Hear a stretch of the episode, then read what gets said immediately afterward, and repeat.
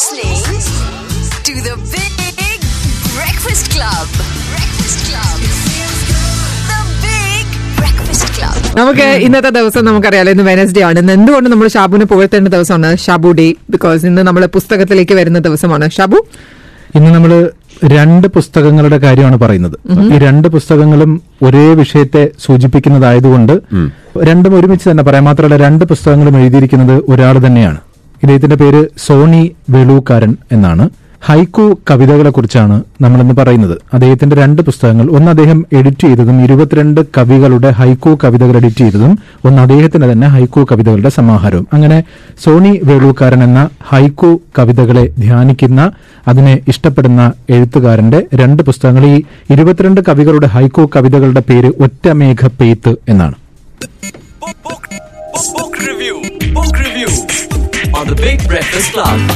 എന്താണ് haiku? Haiku സത്യത്തിൽ അതാണ്. അതിനെ പറ്റി പറയാൻ വേണ്ടിയിട്ടാണ് വന്നത്. അതായത് ജാപ്പനീസ് പോയട്രി ആയിട്ട്. ബന്ധപ്പെട്ടാണ് ഇതിനെ ഹൈക്കു കവിതകൾ എന്ന് പറയുന്നത്. അതായത് എനിക്ക് തോന്നുന്നു നാല് വരികൾ അല്ലേ ഷാബു? മൂന്ന് വരികൾ. മൂന്ന് വരികൾ. ഓ അങ്ങനെയാണ് ഹൈക്കോ ഉണ്ടായത് അല്ലേ? അല്ല അത് കഥ വേറെയാണ്. Okay okay okay. അത് മൂന്ന് വരി പോലും ഇല്ല ഒറ്റ വരിയിട്ടാണ് ഹൈക്കോ. ഓക്കെ. ആ ഹൈക്കു കവിതകൾ ഈ പറഞ്ഞതുപോലെ തന്നെയാണ്. നമ്മൾ കാണുമ്പോൾ വിചാരിക്കും ഒരു വെറും മൂന്ന് വരിയിൽ എങ്ങനെ ഒരു കവിത ഉണ്ടാകുമെന്ന്.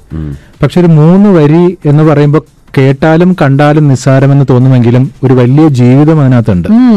അപ്പൊ അത്രയും മനോഹരമായി ഇതിനെ ഒരുപാട് പണ്ഡിതർ പറഞ്ഞിരിക്കുന്നത് നമ്മളൊരു ഒരു വജ്രത്തെ നോക്കുകയാണ്. വജ്രത്തിന്റെ ശോഭ അതിലേക്ക് ഇങ്ങനെ ആഴ്ന്നിറങ്ങി പോകുമ്പോൾ ഒരു വളരെ ചെറിയൊരു വജ്രത്തിൽ നിന്നും പുറപ്പെടുന്നത് ഒരു മുറിയെയോ അല്ലെങ്കിൽ ഒരു പ്രദേശത്തെയോ മുഴുവനും പ്രകാശമാനമാക്കാൻ കഴിയുന്ന പ്രകാശം അതിനുള്ളിൽ ഒളിച്ചിരിക്കുന്നുണ്ട്.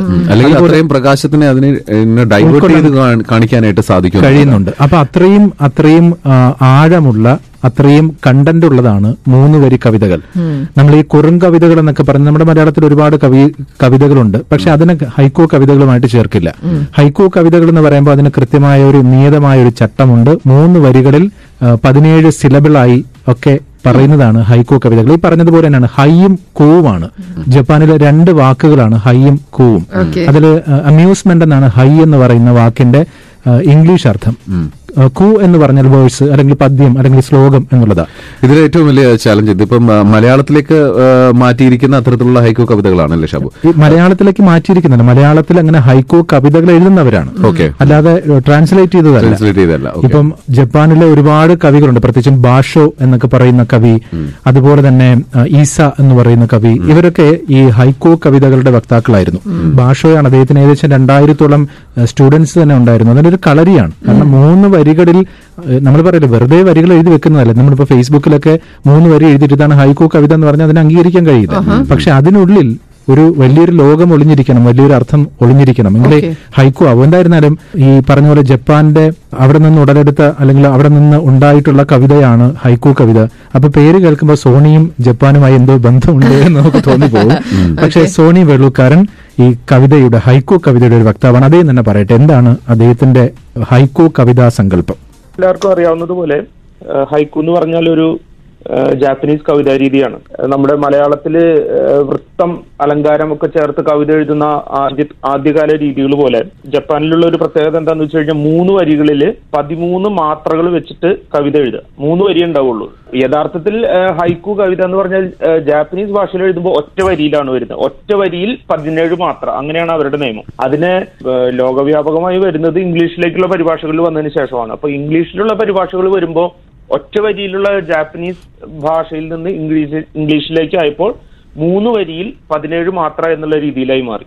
മാത്രമല്ല അതിന് കാലസൂചകങ്ങൾ പിന്നെ അതുപോലെ നമ്മുടെ മലയാള കവിതയിൽ തന്നെ ഉണ്ടല്ലോ. നമുക്കറിയാം ഇപ്പോ ശ്രദ്ധര ശാർദൂല വിക്രീഡിതം പോലെയുള്ള വൃത്തങ്ങളുള്ള കവിതകളിൽ ചില കവിതകളുടെ ഇടയിൽ നിർത്ത് എന്ന് പറയുന്ന ഒരു രീതിയുണ്ട്. അതുപോലെ അതുപോലെയുള്ള ഒരു രീതി ഹൈക്കു കവിതകളിലും ഉണ്ട്. അപ്പൊ സത്യം പറഞ്ഞാൽ ഹൈക്കുവിന് ഹൈക്കു ആണ് ഒരു കവിത എന്ന് മനസ്സിലാക്കുന്നത്. കാലസൂചകങ്ങളും ഈ നിർത്തും. ഇതിനെ ജാപ്പനീസിൽ കിഗോ കെർജി എന്നാണ് പറയുക. ഇങ്ങനെ രണ്ട് സംഭവങ്ങളുള്ള മൂന്ന് വരിയിലുള്ള കുഞ്ഞു കവിതകളെയാണ് ജാപ്പനീസിലെ ഹൈക്കു എന്ന് പറയുന്നത്. അന്യാദൃശ്യം അല്ലെങ്കിൽ അനിതര സാധാരണം എന്നാണ് ഈ ഹൈ എന്നുള്ള വാക്കിനർത്ഥം. കു എന്ന് പറഞ്ഞാൽ കവിത അല്ലെങ്കിൽ കാവ്യശകലം എന്നും. അപ്പൊ ശരിക്കു പറഞ്ഞാൽ ഒരു അനിതര സാധാരണമായ കാവ്യശകലം. എന്നാണ് ഈ മൂന്ന് വരി കവിതകളുടെ അർത്ഥം. ഓക്കെ. ഓക്കെ. ഞാൻ നേരത്തെ പറഞ്ഞ പോലെ മൂന്ന് പേരുകൾ ഞാൻ സൂചിപ്പിച്ചിരുന്നു. മാൽസുവോ ബാഷോ അതുപോലെ തനേഗുച്ചി ബുസോൺ കോസാബാഷി ഇസ. ഇത് മൂന്ന് പേരാണ് ഈ ഹൈക്കോ കവിതകൾ ജപ്പാനിൽ ഏറ്റവും കൂടുതൽ പ്രചാരത്തിലാക്കിയത് എന്ന് വേണമെങ്കിൽ പറയാം.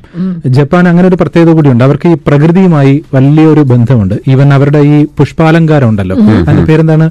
ഇക്കേബാന അതിൽ പോലും അവർ അടയാളപ്പെടുത്തിയിരിക്കുന്നത് ആകാശം ഭൂമി അങ്ങനെ മനുഷ്യൻ ഇതെല്ലാം കൂടെ ചേർന്നിട്ടുള്ള ഇത് ഇത് മൂന്നും കൂടി ചേർന്ന സങ്കല്പമാണ്. ഇവൻ ഈ കവിതകളിൽ പോലും അതുകൊണ്ട് മാത്രമല്ല ഒരു ഒരു ബുദ്ധിസ്റ്റ് അല്ലെങ്കിൽ ഒരു സെൻ ഒരു- ഒരു ധ്യാനം എപ്പോഴും എല്ലാ കാര്യത്തിലും ഉണ്ട്. ജപ്പാന്റെ ലൈഫ് നോക്കിക്കഴിഞ്ഞാൽ.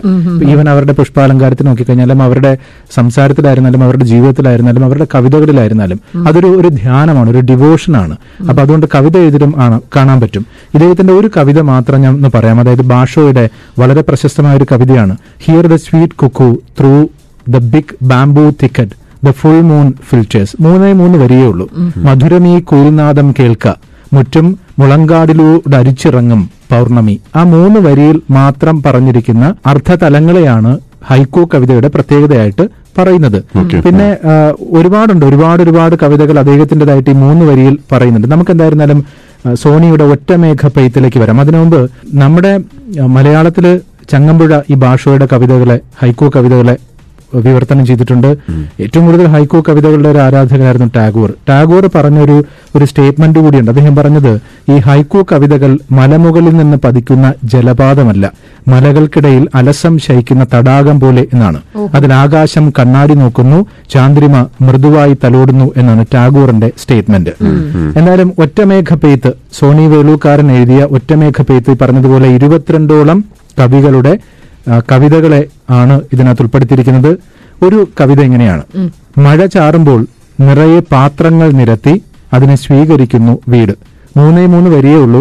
അതിലെല്ലാം ഉണ്ട്. മഴ ചാറുമ്പോൾ നിറയെ പാത്രങ്ങൾ നിരത്തി അതിനെ സ്വീകരിക്കുന്നു വീട്. ഒരു ജീവിതത്തിന്റെ ദാരിദ്ര്യത്തെ കൃത്യമായി അടയാളപ്പെടുത്താൻ കഴിയുന്ന മൂന്ന് വരിയാണ് അതിനകത്തുള്ളത്. മറ്റൊന്ന് മറ്റൊരു കവിത പൂവിറുത്ത് മുടിയിൽ ചൂടിയപ്പോൾ ശലഭം അനാഥം. മൂന്നേ മൂന്ന് വരിയേ ഉള്ളൂ. പൂവിറുത്ത് മുടിയിൽ ചൂടിയപ്പോൾ ശലഭം അനാഥം. അതും നേരത്തെ പറഞ്ഞ പോലെ തന്നെയാണ്. ഒരു വലിയ കഥയ്ക്കോ ഒരു വലിയ നോവലിനോ ഒക്കെ വേണമെങ്കിൽ വഴിവെച്ചേക്കാവുന്ന ഒരു തോട്ടിനെ ഒരു ചിന്തയെയാണ് മൂന്ന് വരിയിൽ ഉൾക്കൊള്ളിച്ചിരിക്കുന്നത്. അങ്ങനെ മനുഷ്യനും പ്രകൃതിയും അതുപോലെ ആകാശവും ഭൂമിയും ഒക്കെ ബന്ധപ്പെട്ട് കിടക്കുന്നതാണ് ഈ ഹൈക്കോ കവിതകളുടെ പ്രത്യേകത. സോണി ഹൈക്കോ കവിതകൾ അദ്ദേഹം എഡിറ്റ് ചെയ്ത ഈ രണ്ട് പുസ്തകങ്ങളെ കുറിച്ച് ഒന്ന് എഡിറ്റ് ചെയ്തതും ഒന്ന് എഴുതിയതുമായ പുസ്തകങ്ങളെ കുറിച്ച് കൂടി പറയട്ടെ. ഹൈക്കോ കവിതകളിലേക്ക് ആദ്യം എത്തിപ്പെടുന്നത് രണ്ടായിരത്തി പത്ത് പത്തിലാണ്. ഫേസ്ബുക്കിൽ ഹൈക്കോ പോയംസ് എന്ന് പറഞ്ഞൊരു ഗ്രൂപ്പ് ഞങ്ങൾ ഹൈക്കോ കവിതകൾ എഴുതാൻ വേണ്ടി മാത്രം സ്റ്റാർട്ട് ചെയ്യണ്ടായി. ഞാനടക്കം കുറച്ച് സുഹൃത്തുക്കൾ വളരെ ഈ ഇത്തരം കവിതാ രീതിയോട് ആഭിമുഖ്യം ഉണ്ടായിരുന്ന കുറച്ച് സുഹൃത്തുക്കൾ ചേർന്നിട്ടാണ് ഒരു ഗ്രൂപ്പ് സ്റ്റാർട്ട് ചെയ്തത്. അങ്ങനെയാണ് ശരിക്കും ഈ ഹൈക്കു കവിതാ രീതിയെ കുറിച്ച് എനിക്ക് കൂടുതൽ അറിവുകൾ കിട്ടുന്നത്. ഇപ്പോൾ ഉള്ളിടത്തോളം അറിവ് കിട്ടുന്നത് അങ്ങനെയാണ്. ഇപ്പോ ഇതെന്ന് പറഞ്ഞാൽ ഒരു പുതിയൊരു കവിതാ രീതിയൊന്നുമല്ല. നമ്മുടെ മലയാളത്തിൽ തന്നെ ചങ്ങമ്പുഴയുടെ കാലം തൊട്ട് ചങ്ങമ്പുഴ ഉൾപ്പെടെ ഹൈക്കു കവിത എഴുതിയിട്ടുണ്ട്. സച്ച് മാഷ് എഴുതിയിട്ടുണ്ട് ഈവൻ ഇനി നമ്മൾ ഇന്ത്യൻ ഇന്ത്യയിലത്തെ തന്നെ പ്രമുഖ കവികളെയൊക്കെ നോക്കിക്കഴിഞ്ഞാൽ ടാഗോർ ആയിരുന്നു ശരിക്കും പറഞ്ഞ ഹൈക്കു കവിതയുടെ വലിയൊരു ആരാധകൻ. അദ്ദേഹം ജപ്പാനിൽ പോയി ജപ്പാനിലെ സാമൂഹിക സാഹചര്യങ്ങൾ എല്ലാം കണ്ടറിഞ്ഞു. അവിടുത്തെ സാംസ്കാരിക പാരമ്പര്യത്തെ വിലയിരുത്തി അവരുടെ ചുറുചുറുക്കാർന്ന ജീവിതശൈലി കണ്ടുപിടിച്ചു അവരുടെ ആത്മാർപ്പണം മനസ്സിലാക്കി. അങ്ങനെയാണ് ഈ സെൻ ബുദ്ധിസ്റ്റ് ദർശനം അദ്ദേഹം പഠിച്ചു. തിരിച്ചു ബംഗാളിൽ വന്നിട്ട് അദ്ദേഹം ഫയർഫ്ലൈസ് എന്ന് പറഞ്ഞൊരു സമാഹാരം വരെ എഴുതുകയുണ്ടായി ഹൈക്കു കവിതകൾ ഉൾപ്പെടുത്തിക്കൊണ്ട്. അങ്ങനെ ഇതിന് നല്ലൊരു പാരമ്പര്യമുണ്ട്. പക്ഷേ നമ്മുടെ ഇംഗ്ലീഷിലായാലും ബാക്കിയുള്ള ഭാഷകളിലായാലും ഹൈക്കു എഴുതലും ഹൈക്കുവിനെ കുറിച്ചുള്ള പഠനങ്ങളും കളരികളും ഒരുപാട് നടക്കുന്നുണ്ട്. നമ്മുടെ ഇന്ത്യയിലാണ് ഇതിന് പ്രചാരം കുറവ്. കേരളത്തിൽ പ്രത്യേകിച്ചും. അപ്പോ കേരളത്തിൽ അങ്ങനെ പക്ഷെ ഇപ്പൊ സ്ഥിതി വളരെയധികം മാറി വരുന്നുണ്ട്. വളരെയധികം ഹൈക്കു പുസ്തകങ്ങൾ പുറത്തു വന്നു. ഞാൻ എന്റെ ആദ്യത്തെ പുസ്തകം മുളന്തണ്ടിലെ സംഗീതം എന്ന് പറഞ്ഞ പുസ്തകം രണ്ടായിരത്തി പതിനാറിൽ സൈഗതം ബുക്സ് ആണ് പ്രസിദ്ധീകരിക്കുന്നത്. അത് അതിനുശേഷം ഒറ്റമേഘപ്പെയ്ത്ത് എന്ന് പറഞ്ഞിട്ട് ഞങ്ങളുടെ തന്നെ ഈ ഗ്രൂപ്പിലുള്ള ഇരുപത്തിരണ്ട് കവികളെ നന്നായി ഹൈക്കു എഴുതുന്ന ഇരുപത്തിരണ്ട് കവികളെ ഉൾപ്പെടുത്തിയിട്ട് അവരുടെ കവിതകൾ ഉൾപ്പെടുത്തിയിട്ട് കൈരളി ബുക്സ് കഴിഞ്ഞ വർഷം രണ്ടായിരത്തി പതിനേഴിൽ ഒറ്റമേഘപ്പെയ്ത്ത് എന്ന് പറഞ്ഞ് ഞാൻ എഡിറ്റ് ചെയ്ത ഒരു പുസ്തകം കൂടെ പ്രസിദ്ധീകരിച്ചു. അങ്ങനെ രണ്ട് പുസ്തകങ്ങളാണ് എന്റെ പേരിൽ ഹൈക്കുവിലുള്ളത്. സോണി പറഞ്ഞതുപോലെ നമുക്ക് വിചാരിക്കാം ഈ ഹൈക്കു കവിതകൾ എഴുതാൻ എത്ര എളുപ്പമാണ് എന്നുള്ളത്. ചിലപ്പോൾ ഒരു നോവൽ എഴുതുന്നതിനേക്കാൾ പ്രയാസമാണ് ഈ ഹൈക്കു കവിതകൾ എഴുതാൻ. പി എൻ ഗോപികൃഷ്ണൻ കവി ഈ പുസ്തകത്തിന് ആമുഖം പറഞ്ഞ് എഴുതിക്കൊണ്ട് ഇങ്ങനെ പറയുന്നുണ്ട് കുറുങ്കവിതകൾ പ്രത്യേകിച്ച് ഹൈക്കു കാഴ്ചയിൽ മാത്രമാണ് മൂന്ന് വരികൾ. അവയ്ക്കിടയിലെ മൗനമാണ് അവയെ മഹാകാവ്യങ്ങളോളം വലുതാക്കുന്നത്. അപ്പോൾ വാക്കുകളുടെ ഉപയോഗം പോലെ തന്നെ പ്രധാനപ്പെട്ടതാണ് ഹൈക്കുവിൽ മൗനത്തിന്റെ നിശബ്ദതയുടെ ഉപയോഗവും. മിണ്ടാൻ മാത്രം അറിയുന്ന ജീവികളല്ല മനുഷ്യർ മിണ്ടാതിരിക്കുന്നവർ കൂടിയാണ് എന്ന് ഹൈക്കുവിനറിയാം. വാക്കുകളുടെയും മൗനങ്ങളുടെയും ഈ ശില്പങ്ങളെ അനാവരണം ചെയ്യുകയാണ് സോണി വേളൂക്കാരന്റെ കവിതകളോട്. അദ്ദേഹത്തിന്റെ രണ്ടേ രണ്ട് കവിതകൾ മാത്രം പറഞ്ഞുകൊണ്ട് നമ്മൾ അവസാനിപ്പിക്കുകയാണ്. അതിൽ ഒന്നെന്ന് പറഞ്ഞാൽ അകത്തൊരാൾ ചിന്തുന്ന കണ്ണീർ വീണ് നനയും കോലായ. മൂന്നേ മൂന്ന് വരിയേ ഉള്ളൂ. ഒന്നുകൂടെ പറയാം. അകത്തൊരാൾ ചിന്തുന്ന കണ്ണീർ വീണ് നനയും കോലായ. കേട്ടിട്ടില്ല കോലായ? കോലായം മീൻസ് വീടിന്റെ അതെ. ഇനി മറ്റൊന്ന് പറിച്ചെറിഞ്ഞ താലി ഇന്ന് നോക്കുമ്പോൾ ചെമ്പ് പൂശിയ ജീവിതം. മൂന്നേ മൂന്ന് വരിയേ ഉള്ളൂ. പറിച്ചെറിഞ്ഞ താലി ഇന്ന് നോക്കുമ്പോൾ ചെമ്പ് പൂശിയ ജീവിതം. മനോഹരമായ മൂന്നേ മൂന്ന് വരികൾ കൊണ്ട് ഒരു ജീവിതത്തെ തന്നെ കൃത്യമായി പറഞ്ഞു വെക്കാൻ കഴിയുന്നവനാണ് യഥാർത്ഥ ഹൈക്കോ കവി. അതല്ലാതെ മൂന്നേ മൂന്ന് വരികളെ ഉള്ളെന്ന് പറഞ്ഞുകൊണ്ട് എന്തെങ്കിലുമൊക്കെ എഴുതി വെച്ചാൽ അത് ഹൈക്കു ആവില്ല. ഒരിക്കലും ആരും കാണാത്ത ചില കണ്ണുകളുടെ കരച്ചിലുകൾ സൂക്ഷ്മമായി ഇതിനകത്ത് കണ്ടെത്താനും പറ്റും. അപ്പോൾ ഹൈക്കോ പെർഫെക്റ്റ് ഹൈക്കു കവിതകൾ കവിത വായിച്ചു തുടങ്ങുന്നവർക്കൊക്കെ വായിച്ചു വായിച്ച് ധ്യാനം ചെയ്യാം മനനം ചെയ്യാം. സോണി വേളുക്കാരൻ എന്ന ഹൈക്കോ കവിതയുടെ വേണമെങ്കിൽ നമുക്കൊന്ന് ട്രൈ ചെയ്യാം ഞാൻ ഞാനൊരു ഹൈക്കോ കവിത ഇപ്പൊ എനിക്ക് സമയം വേണം. ഞാൻ ഞാൻ വന്നു കണ്ടു കീഴടങ്ങി. ഞാൻ അത് അത് ആരെന്ന് വെച്ചാൽ ഞാൻ. ആവശ്യമല്ല. ആവശ്യമില്ല കണ്ടു കീഴടങ്ങി. ആ കീഴടങ്ങി. അതിനകത്ത് എന്റെ ഒരു കവിത ഇല്ലേ വന്നു കണ്ടു പോകാൻ സമയമായി. എനിക്ക്. എനിക്ക് മൂന്ന് വരി വേണമെന്നില്ല. ഷാബു പക്ഷേ very very strongly we recommend on today review Book, book, book, book review. Book review. On the Big Breakfast Club.